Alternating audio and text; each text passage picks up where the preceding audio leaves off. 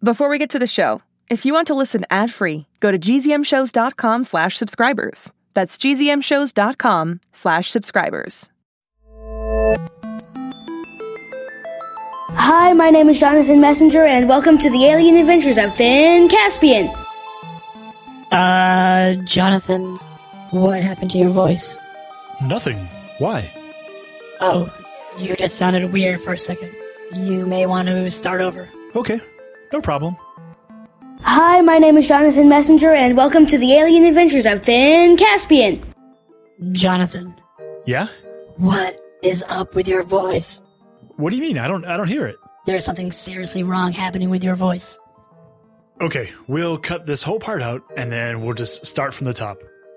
Okay? Hi, my name is Jonathan Messenger, and welcome to the Alien Adventures of Okay, Finn no, Caspian. Jonathan, Jonathan, stop. Jonathan, Hi, stop saying hi to me. my name is Jonathan Messenger. No, that's not you. Welcome to the Alien Adventures of Finn Caspian. Ah. okay, okay, I'm sorry, BeeBop, I'm sorry. It's just that our listener Lucas, who's eight from San Jose, California, he recorded this intro so that I didn't have to say the same thing over and over again every episode. So I thought it would be kind of fun to use it. Well, it is funny, Jonathan, but. Hi. Okay, okay, okay. You got me. Haha, the tables have turned, BeeBop. All right, that was fun. Thank you for that, Lucas. Now, let's get right into this week's episode. If you remember what happened last week, the orb that was floating in the library had cracked, and out popped the leg of what we think is a little alien baby. So let's see what happens next in this week's episode The Day the Grown Ups Quit.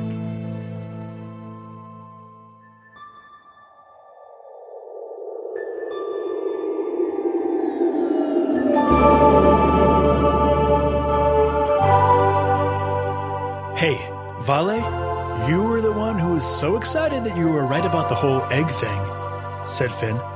It's only right that you take care of the baby. Finn was trying not to laugh, even though Vale was, to put it politely, struggling in his new role as father figure to the little blue baby. All I wanted was a little acknowledgement that I knew something that a robot didn't, said Vale, the little baby sitting on his shoulders, tugging on his hair. Beep. The baby, for the fifth time that day, had spit up onto Vale. Ugh, in my hair? I mean, how much puking can a baby do?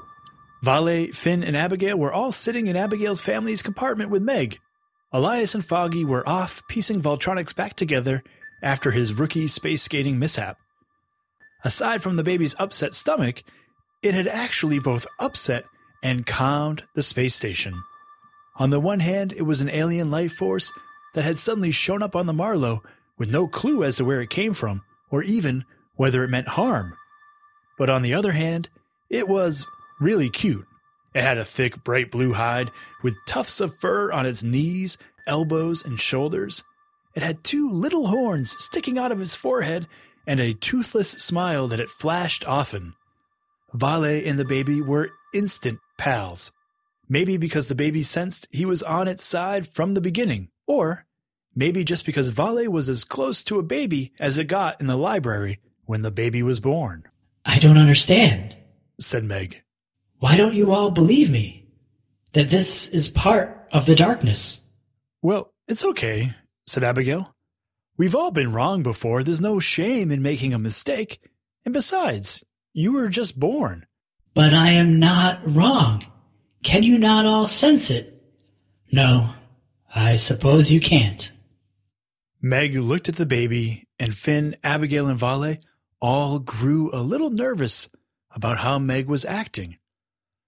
Um, Meg, said Finn, could you please go check on Elias and Foggy, see how they're coming along with Voltronics? They could probably use your help.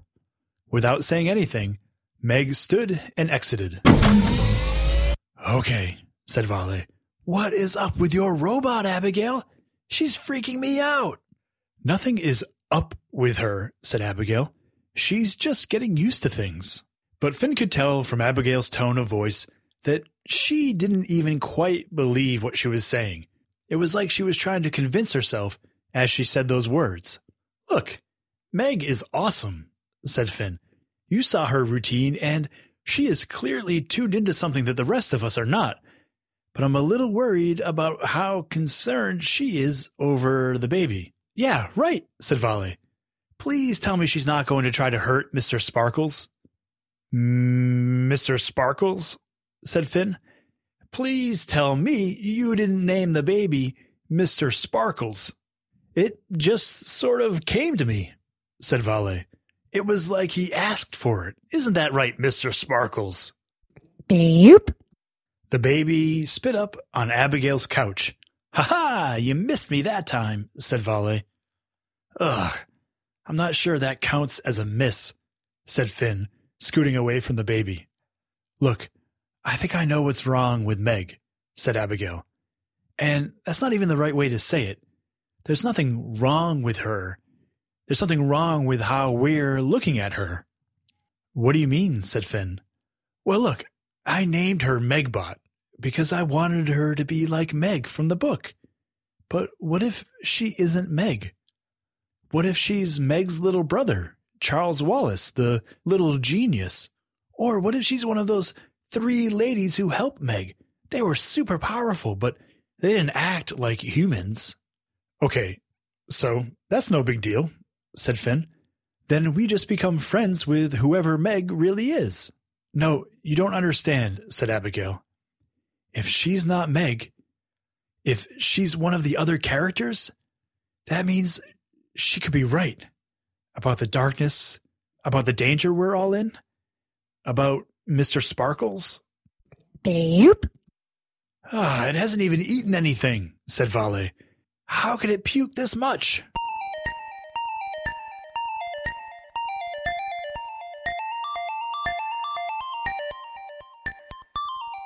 Finn, Abigail, and Vale brought Mr. Sparkles to the bridge. They'd promised only to give it a tour and then bring it right back. And when they got there, Finn's mother and some of the senior crew were all again huddled around something. Hey, Mom, we brought back the baby, said Finn. It keeps puking, and the puke kind of smells like licorice. It's really gross and confusing. Finn's mother looked up and walked quickly over to the kids. Finn looked at the space left by his mom in the circle of adults and saw, there, again, the same stone that had been floating in the library. Another one? said Finn. When did this one show up? Yay, you're going to have a twin, Mr. Sparkles, said Vale.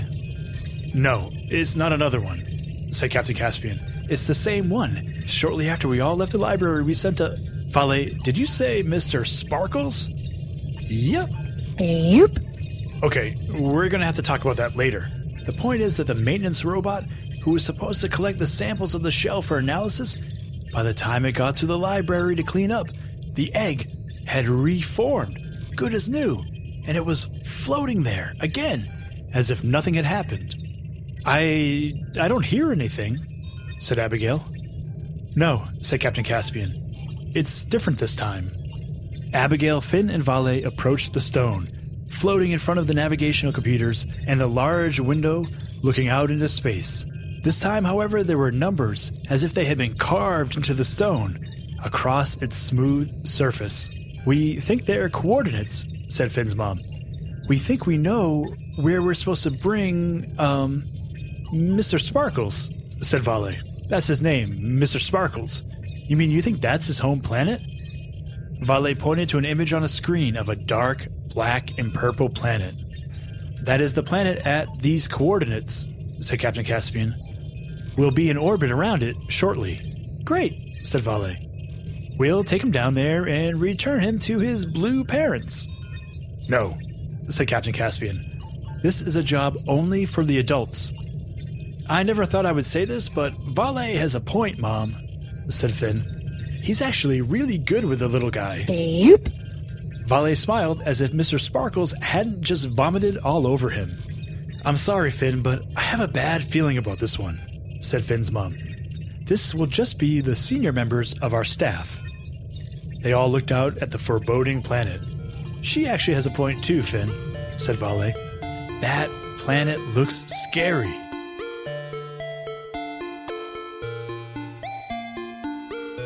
For the rest of the day, the adults quietly prepared for their trip to the dark planet's surface. The kids all kicked around the Great Hall, the library, anywhere where they wouldn't get in the way of all the activity. Finn's mother had decided that Mr. Sparkles would stay on the Marlow until the adults knew for sure that the planet was safe. And if there was any danger down there, say an angry mother looking for her baby, then they would be able to trade Mr. Sparkles for their own safety. A core group, 12 officers in all, including all of the parents of Explorers Troop 301, would go. The rest of the adults would stay aboard the Marlow and monitor the situation from orbit. When it was time for his mother and father to depart, Finn made one last plea to let them go too. We've seen some crazy stuff, Mom, he said. If you want someone who can handle the unexpected, that's us, I have to agree with young Finn. said Megbot. There is no one aboard this ship who is as attuned to what's down there as I am. I can feel it. Captain Caspian smiled at them both, but she wouldn't hear of it. It would take three explorer pods to carry all the adults down there, and hers, carrying the orb, was the last to leave. I have to go now, Finn, said Captain Caspian, but I'll be back in no time. Bloop. And in the meantime, maybe give Mr. Sparkles something to settle his stomach. Finn hugged his mother hard and watched her pod rocket off through the bay windows. Her pod landed on the dark planet just as Finn and the others gathered with a few of the remaining adults on the bridge. On a large screen, they projected what was happening down on the planet, and they watched as the adults carried the stone off Finn's mother's explorer pod and walked with it, as though it were a compass, leading them across the dark terrain. They stopped at the opening of a cavern's mouth, This is bad. said Meg. They all circled around the stone.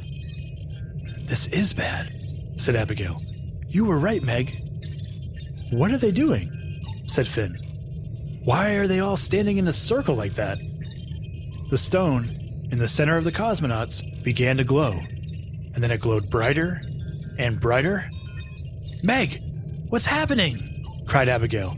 The light got so bright that the explorers couldn't see the adults anymore, and then the space station filled with the same light, and then, just as quickly as it had started, it was gone. The kids rubbed their eyes and looked down at the planet, and they're not there, said Finn. Where did they go? Mom, Mom, can you hear me? But there was nothing. Mom, Dad, anybody, No, they're not there. said Meg. Well, maybe they went into that cave, said Vale, No, said Meg. The kids all looked at the robot. Then they looked around the bridge. none of them are here. Meg was right. The other adults, the ones who had stayed behind, they were gone too. They're gone, said Abigail. They're all gone. What do we do now? Now, said Meg. now we rescue them. Bloop.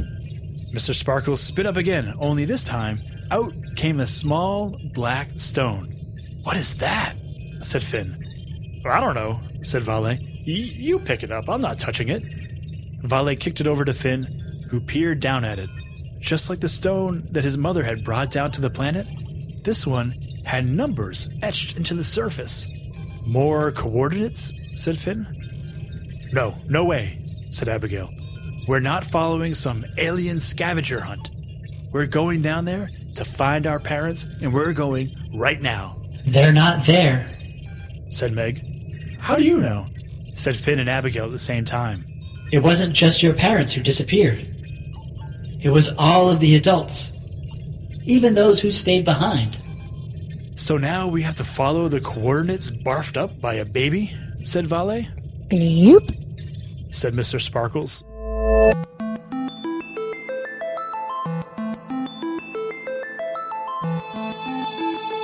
All right, I am here with my editor and son, young Griffin Messenger. Say hi to everybody, Griff. Hi, hi. Hello. All right, Griff. So, what'd you think of that episode? Good. All right, yeah, I appreciate that. Step up from uh, pretty good. Yep. Maybe next season will be super awesome amazing.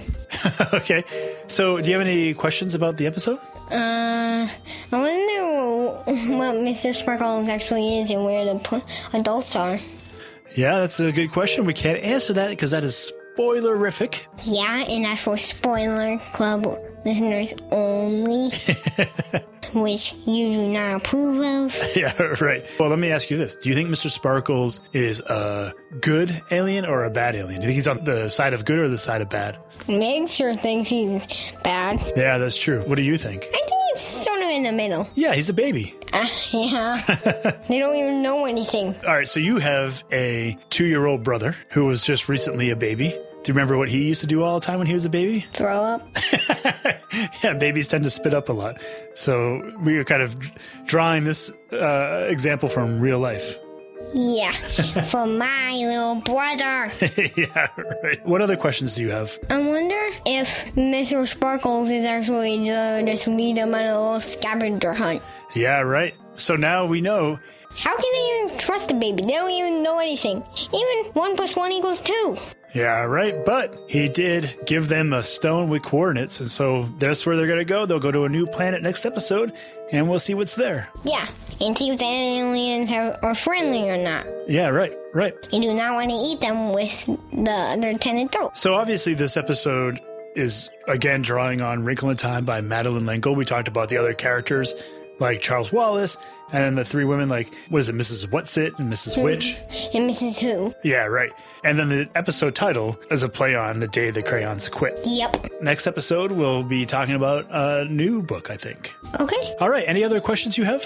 Hmm, not much. Okay. Then can you tell the audience what time it is?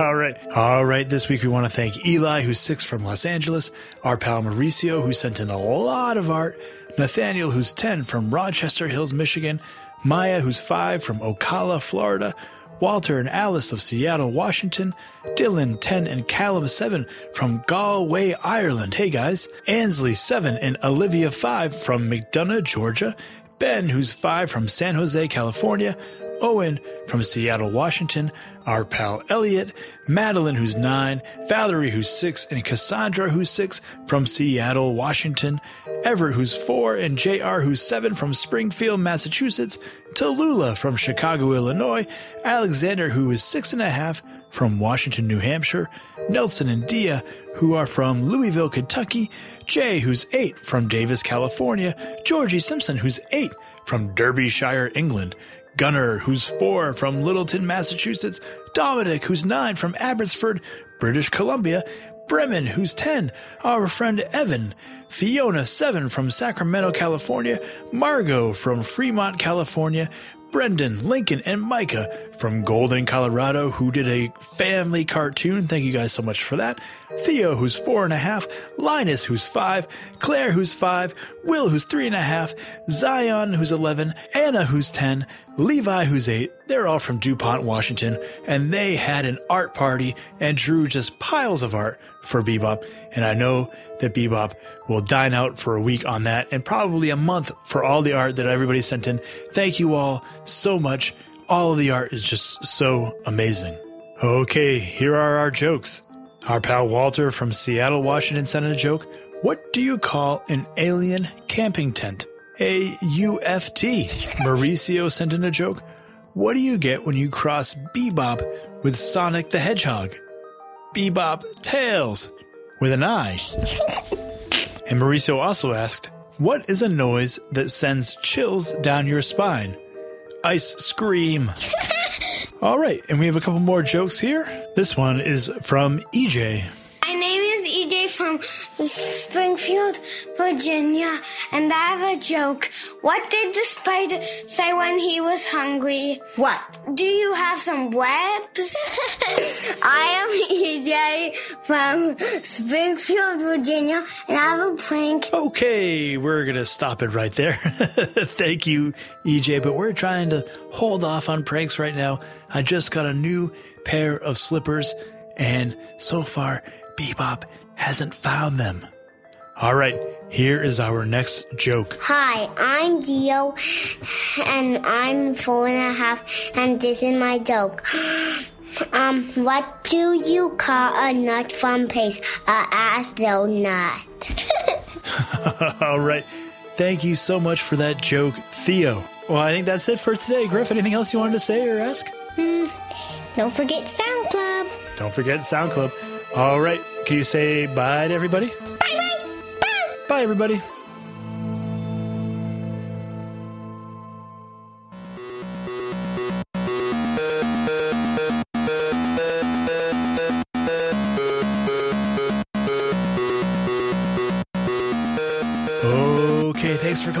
This week and having some more fun with us.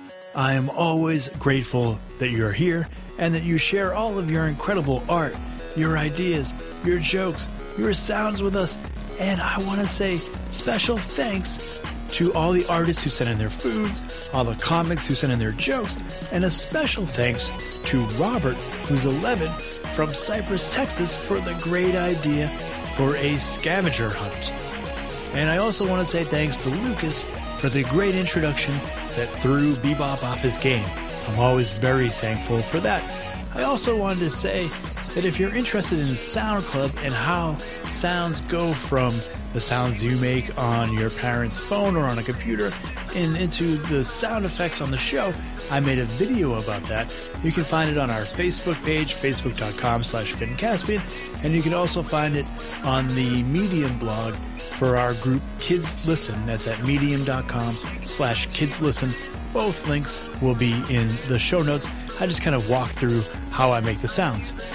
The Alien Adventures of Finn Caspian is a Gen Z kids production written and produced by Jonathan Messenger, edited and guided by Griffin Messenger with special thanks to Maria Villanueva. The theme music you hear at the beginning and end of every show is by Mark Greenberg, always perennially voted the nicest human in the universe.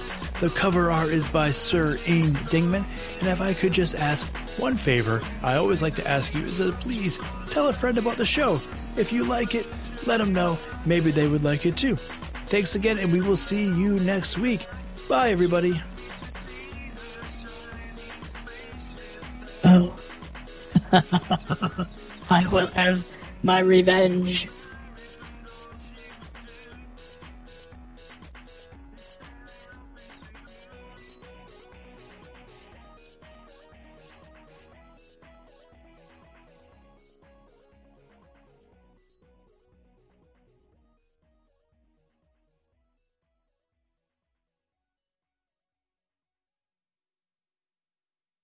Hi, it's me, Jess. This is a message for all the Six Minutes podcast fans out there. Have you heard? There are new episodes in the Six Minutes feed called the Ivan Dispatch. I won't go into details, but Ivan found something a box containing audio cassettes recorded decades ago, and it looks like they were recorded by Cyrus. If you're a fan and you're not following the show, you may have missed out.